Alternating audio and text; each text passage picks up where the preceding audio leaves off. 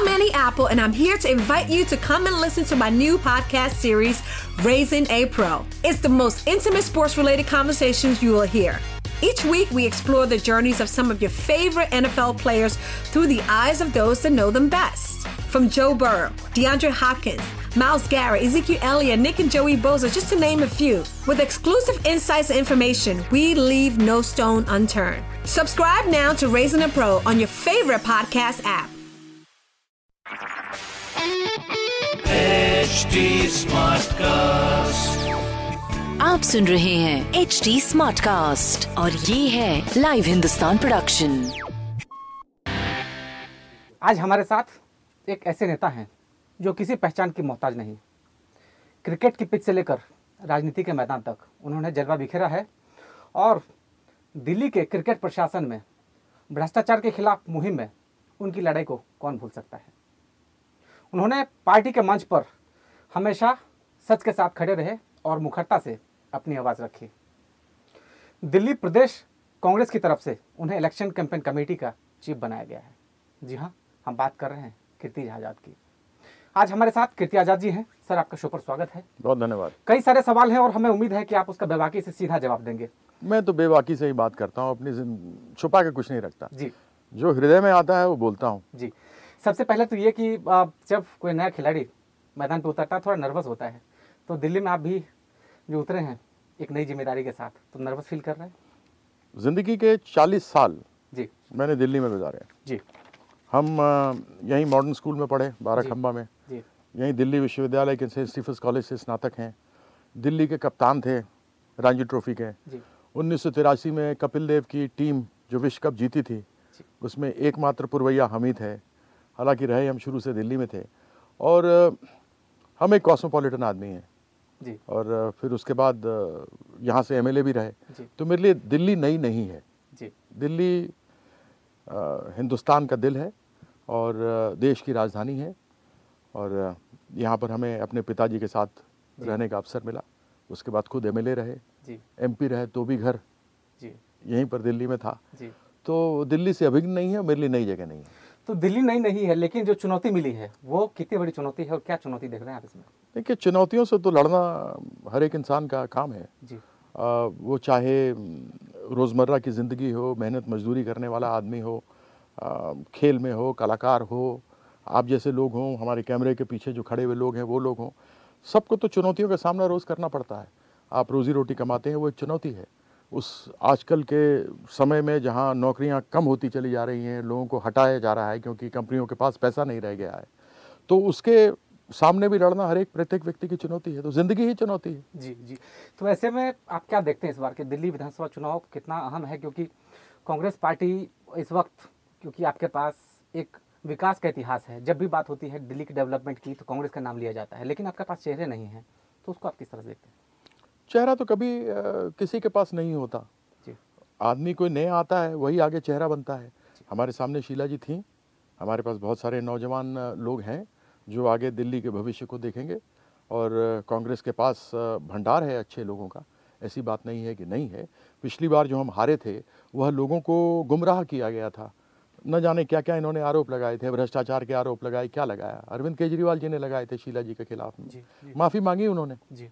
माफ़ी मांगे हाथ जोड़ करके माफ़ी मांगे वो माफ़ी मांगते हैं। जी। इसके अलावा दूसरा कुछ नहीं करते हैं। तो लोग गुमराह हुए थे अब समझ रहे हैं। जैसा लोग हरियाणा में समझे जैसे महाराष्ट्र में समझे कि जितने भी जुमले दिए गए वो जुमले थे कभी लोगों का काम नहीं हुआ। आपने हरदम कभी राम मंदिर के बारे में बात करने लगे कभी बालाकोट के बारे में बात करने लगे। यह तो बताओ कि कितनी नौकरियाँ मिली। यह तो बताओ जो मंदी में देश गुजर रहा है उसके बारे में क्या कहना है। यह तो बताओ जो महँगाई बढ़ी है उसके बारे में क्या कहना है। यह तो बताओ जो प्याज आज सौ रुपये से ज़्यादा हुआ है, उसके बारे में क्या कहना है? तो इन सब चीज़ों का जवाब नहीं है। इसका रिपोर्ट कार्ड नहीं देंगे, लेकिन लोगों को गुमराह करेंगे। अभी भी झारखंड में चुनाव चल रहे हैं तो उसमें क्या बातें हो रही हैं? उसमें यही बातें हो रही हैं? राम मंदिर की बात हो रही है। राम मंदिर से अगर लोगों का पेट भरता हो तो मैं सबसे पहले खड़ा होकर के राम मंदिर बनाऊँगा दुनिया भर के जितने लोग हैं, जितने जानने वाले, सबसे हाथ जोड़ के गए पैसा तो बनाएँगे, क्योंकि हमको जो है रोजी रोटी सब लोगों को रोज़गार मिल जाएगा। तो यह गुमराह नहीं करना चाहिए जुमले नहीं छोड़ने चाहिए। जो वास्तविकता आपको लाया गया है समाज का अंतिम व्यक्ति है जी। उसको मदद होनी चाहिए। वो मदद नहीं होती। ज़ाहिर तौर पर। तो ऐसे में इस वक्त जो आम आदमी जो बात हो रही है कच्ची कॉलोनी को नियमित करने का तो इसको आप किस तरह से देखते हैं? कुछ आपको विरोध विरोध भी है आपने क्लॉज से मांग की है उसमें कुछ वापसी की तो क्या है पूरा मामला वो? आपको ध्यान होगा कि कांग्रेस ने ही इन लोगों को बसाया था और कांग्रेस ने इनको प्रोविजनल सर्टिफिकेट दिए थे। वो ओरिजिनल बिल हम चाहते हैं आए।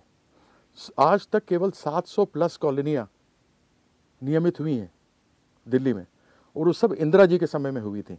जमुना पार्क के जितनी कॉलोनीज आप देखते हैं, वो सारी इंदिरा जी के समय हुई और उसके बाद कुछ नहीं हुआ। उसी बिल में हल्का संशोधन करके हम लेकर आए थे और इन कॉलोनीज को नियमित करना चाहते थे।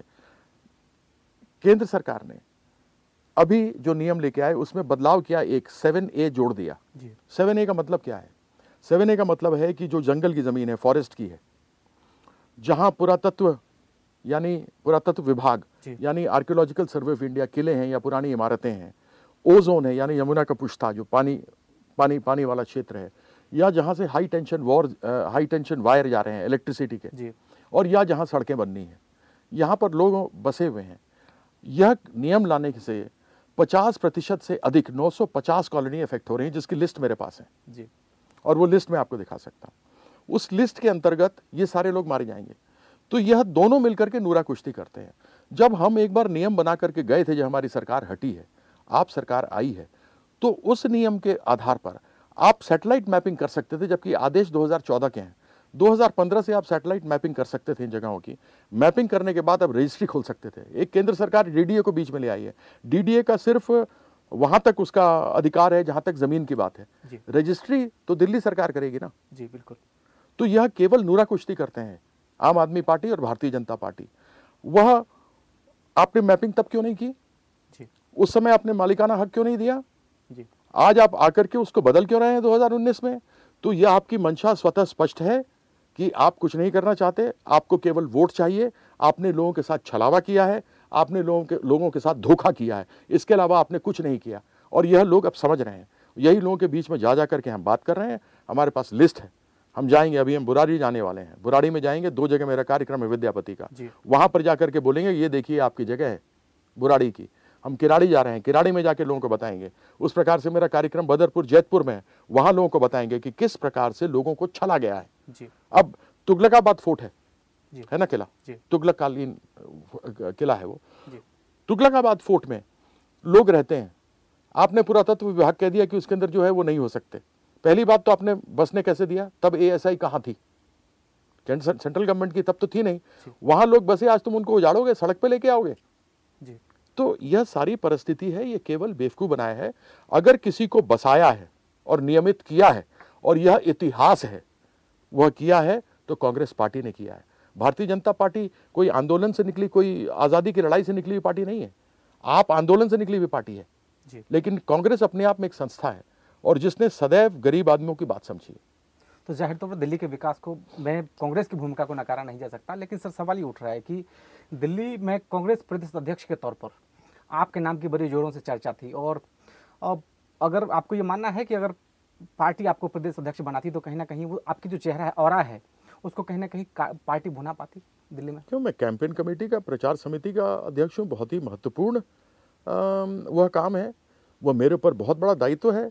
मुझे देखना है कि कौन कौन से नेता को बुलाया जाएगा, कहाँ किया जाएगा, किस प्रकार से हम अपने कैंपेन को बढ़ाएँगे। पंद्रह सालों में जो शीला जी ने दिल्ली का पूर्णोद्धार किया आप देख लीजिए मेट्रो चलनी शुरू हुई बड़े बड़े हाईवेज बने बड़े बड़े सड़कें बनी पुल पुल बने अम, उसके अलावा स्टेडियम जीर्णोद्धार हुए हमारे यहाँ पर कॉमनवेल्थ गेम्स हुआ हमारे यहाँ बिजली 24 घंटे मिलने लगी जो नहीं मिला करती थी पानी की लाइनें बची। तो ये केजरीवाल आकर के केवल ढिंडोरा पीट रहे हैं काम तो हमने किया है। कोई बता दे इन्होंने एक नया स्कूल खोला हो कोई एक नया अस्पताल खोला हो स्कूलों में 50 प्रतिशत से ज़्यादा शिक्षक नहीं है। नियमित केवल 50 प्रतिशत है। अस्पताल में 50 प्रतिशत डॉक्टर नहीं है। और ये प्राइमरी हेल्थ सेंटर जिसकी आप बात करते हैं इसमें आदमी किस लिए जाता है? सर्दी जुकाम पेचिश किसी को पेट खराब हो गया है। इस तरह का चीज़ के लिए लोग जाता है इस मोहल्ला क्लिनिक में।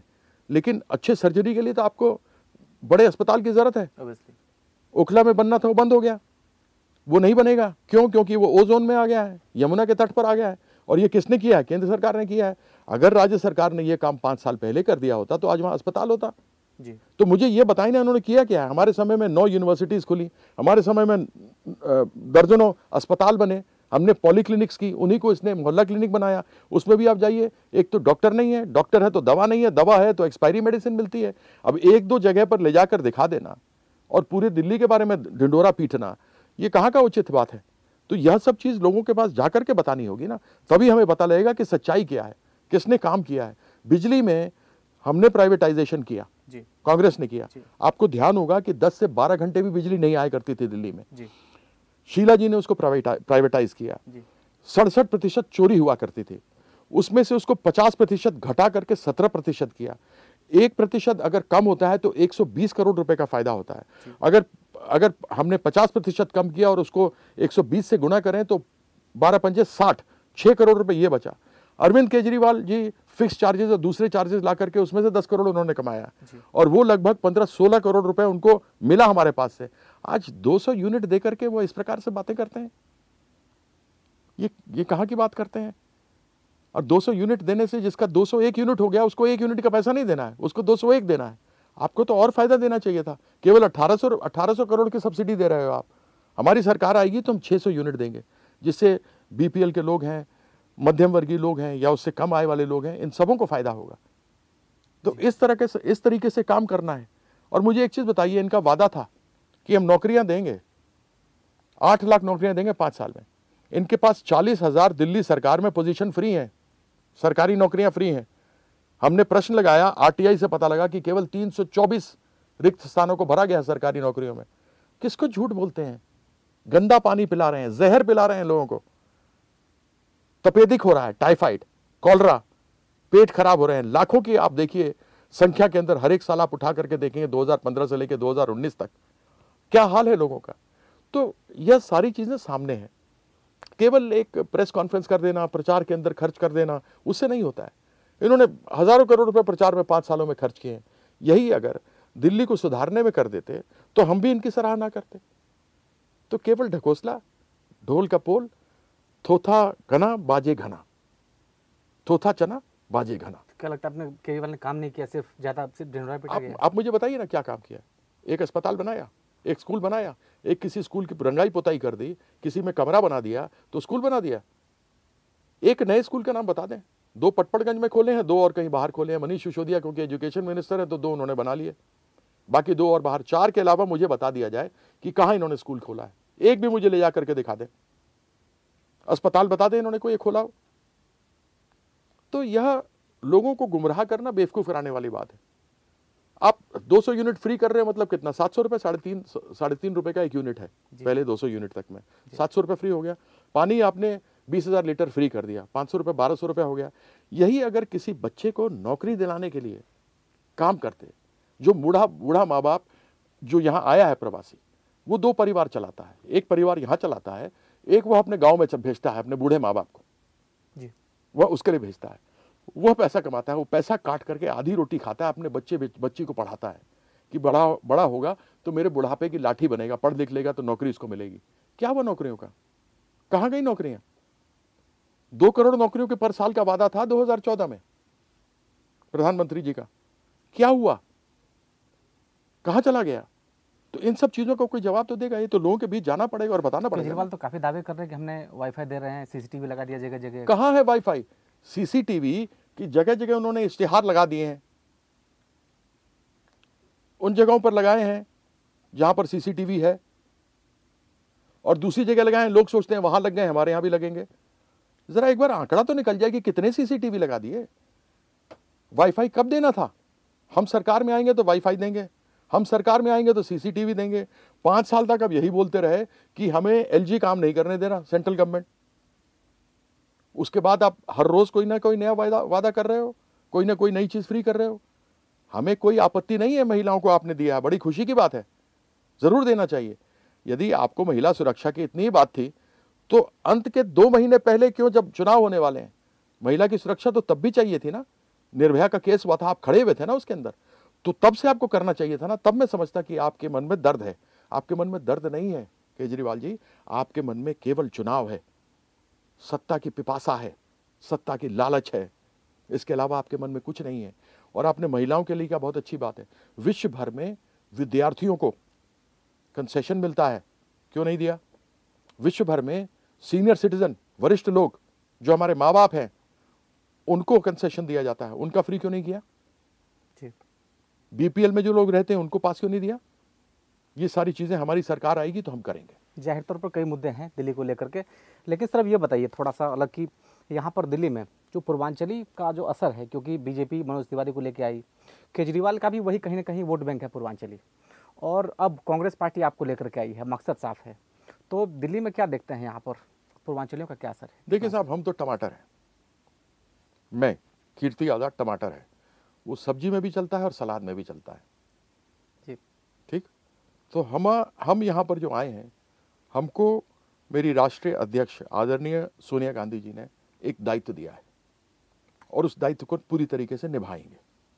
हमारे 42 सीट 70 में से दिल्ली में विधानसभा के वह सीधा जो बाहर से आए लोग हैं वह प्रभावित करते हैं। वो बयालीस सीटें नाम आपको मैं गिना सकता हूँ। उन बयालीस सीटों के अंदर जाना और लोगों को बताना कि जब आप बाहर से आए थे तो आपको बसाया कांग्रेस नहीं था। तब कोई भारतीय जनता पार्टी नहीं थी दूर दूर तक नहीं थी, और नहीं यहाँ पर आप पार्टी थी। ये पाँच साल की पार्टी है, आंदोलन से खड़ी हुई है। यह भारतीय जनता पार्टी धार्मिक विचारधारा से खड़ी हुई है। कांग्रेस पार्टी एक एक विचारधारा है अपने आप में। जी। एक संस्था है जिसने आज़ादी की लड़ाई लड़ी है। जी। हमारे पूर्वज जितने लोग हैं चाहे बाहर से आए वो यहाँ रहते हुए उन्होंने अपने प्राणों की आहुति दी है। या कोई ना कोई जेल गया है किसी ने कोड़ा खाया है किसी ने गोली खाई है ये सब लोगों ने किया है। और सब किसके तले? कांग्रेस के झंडे के तले। और सदैव कांग्रेस ने हर एक लोगों को जाति धर्म प्रांतवाद सबको छोड़ करके आगे बढ़ी है। और इसीलिए लोगों के बीच में जाना और बताना कि अगर आज हम यहाँ बसे हुए हैं जी। तो वह कांग्रेस के कारण से बसे हुए हैं। और हमें धन्यवाद करना चाहिए कांग्रेस का। उसी ने हमारे लिए सब कुछ किया। हमारे लिए सुविधाएँ दी प्रोविजनल सर्टिफिकेट्स हमें दिए। अभी ये दोनों नूरा कुश्ती कर रही हैं आप पार्टी और भारतीय जनता पार्टी। लेकिन किया कांग्रेस पार्टी ने। इसलिए कांग्रेस के लिए करना है। लेकिन सर नई टीम क्या पुराने लोगों का कितना भरोसा जीत पाएगी? सवाल ये उठता है सर कांग्रेस में। क्यों नहीं जीत पाएगी? किसने कहा कि नहीं जीत पाएगी? नए और पुराना ही मिलता है ना। नए लोग होते हैं नए नए लोग आते हैं पुराने लोग रिटायर करते हैं उसी प्रकार से मिलते हैं साथ समावेश होता है। वरिष्ठ लोगों का होश जी। और नौजवानों का नए लोगों का जोश जी। तो विरोधी को करता है बेहोश? क्या वाह बात निकल गई। तो इस बार कितना जो सत्तर में से कितनी सीटें जीतने का अनुमान है कांग्रेस को कि इस बार देखिए हमारी बहुमत आनी चाहिए। जी। हमारी सरकार बननी चाहिए। जी। मैं आशावादी हूँ मैं निराशावादी नहीं हूँ। जी। ज़िंदगी में सदैव जब कभी क्रिकेट खेले अगर हारे तो उसके बाद घर में नहीं बैठ गए यह सोच करके कि हार गए। हमने और मेहनत की मेहनत की फिर वापस टीम में आए। विश्व कप भारत के लिए पहला विश्व कप जीते। बड़ी प्रसन्नता होती है। एकमात्र पुरवैया था उस टीम में उन्नीस सौ तिरासी की टीम में जो विश्व कप लेकर के आया था। तो मेरे लिए सदैव लड़ना। मेरी हरदम यूएसपी रही है और मैं उसी में विश्वास करता हूँ। जी। आखिरी सवाल कि इस बार चुनाव में दिल्ली विधानसभा चुनाव में कांग्रेस की तरफ़ से आप लोगों की क्या स्ट्रेटजी रहने वाली है? स्ट्रैटेजी रहेगी कि हमने पंद्रह साल में जो काम किया अरविंद केजरीवाल जो ढिंडोरा पीट रहे हैं वो हमारे काम पे ही किया ना। जो हमने पंद्रह हज़ार करोड़ रुपए पैसे बिजली के बजाय थे उसके आज 200 यूनिट देता है। जबकि हम व्यवस्था बनाने में उस समय लगे थे और सब्सिडी देते थे। हमारी सरकार आती तो हम 200 नहीं 600 यूनिट देते। वो हम करेंगे हमारी सरकार आएगी तो। जैसे कि लोगों को वो मिले। पानी कितना जहरीला पानी है। इसमें एमसीडी भी जिम्मेवार है उसका भी पानी का डिस्ट्रीब्यूशन होता है। आप आप देखें तो वह भी पानी डिस्ट्रीब्यूट करता है अपने कॉरपोरेशन एरिया में। तो वह पानी का ध्यान क्यों नहीं देते हैं? यमुना का हाल आपने देखा है क्या है? प्रदूषण से कैसे लोग मर रहे हैं? एक तरफ़ फेफड़े काले हो रहे हैं हमारे प्रदूषण के कारण से दूसरी तरफ़ जहरीला पानी देके हमारे हाथों को और शरीर को काला किया जा रहा है। तो ये सारे मुद्दे हैं जिस विषय के ऊपर हम आगे आने वाले समय में बात करेंगे। नौकरियाँ नहीं मिली हैं। महँगाई का दौर देखिए आप कैसे चला जा रहा है। किस प्रकार से झूठ और प्रपंच किया गया है। हमने कितने अस्पताल खोले कितनी यूनिवर्सिटीज खोले हमने दिल्ली के लिए क्या किया? उसके बदले में अरविंद केजरीवाल ने क्या किया? उसके बदले में भारतीय जनता पार्टी ने कौन कौन से जुमला दिया? जी। ये हमारा कैंपेन का स्ट्रैटेजी रहेगा। आपको लगता है कि सिर्फ़ जो मौजूदा सरकार है सिर्फ़ बरगलाया जा रहा है लोगों को? आप मुझे उसके अलावा बता दीजिए ना ज़मीन पे क्या दिखाई देता है। ज़मीन पे क्या दिखाई देता है? ज़मीन पे कुछ नहीं दिखाई देता प्रचार में दिखाई देता है। बड़े बड़े होर्डिंग लगा देना वो परसेप्शन बना देना कि भाई बहुत काम हो रहा है बहुत हो रहा है यही है इसके अलावा कोई दूसरा नहीं है। वो परसेप्शन लोगों को के ऊपर जो काली पट्टी बंधी है वो निकालना है। जो इसने बांधी है अरविंद केजरीवाल ने जी। उसको निकालना है। तो ज़ाहिर तौर पर कृति आज़ाद की तरफ़ से कई सारे जो बातें रखी गई है इन्होंने कहा कि टीम भले ही नई हो लेकिन जोश पुराना है। और इन्होंने जो केजरीवाल सरकार की तरफ़ से लगातार उस केजरीवाल सरकार पर हमला बोला और इन्होंने कहा कि सिर्फ़ जो मौजूदा सरकार है वो ढिंढोरा पीटती है, ढिंढोरा पीटने का काम कर रही है। अब देखना है कि कीर्ति आज़ाद किस तरह से जो कांग्रेस को दिल्ली विधानसभा चुनाव में, क्योंकि इनका इस तरह से लीड करने का पहला चुनाव रहेगा तो किस तरह से ये कैंपेन कमेटी को लीड करते हैं?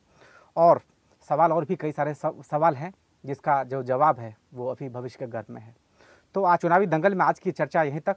और आपने अपना बेशकीमती वक्त दिया आपका शुक्रिया धन्यवाद सभी दर्शकों को मेरा धन्यवाद आप सुन रहे हैं एच डी स्मार्ट कास्ट और ये था live Hindustan production HD Smartcast. I'm Annie Apple, and I'm here to invite you to come and listen to my new podcast series, Raising a Pro. It's the most intimate sports related conversations you will hear. Each week, we explore the journeys of some of your favorite NFL players through the eyes of those that know them best. From Joe Burrow, DeAndre Hopkins, Miles Garrett, Ezekiel Elliott, Nick and Joey Boza, just to name a few. With exclusive insights and information, we leave no stone unturned. Subscribe now to Raising a Pro on your favorite podcast app.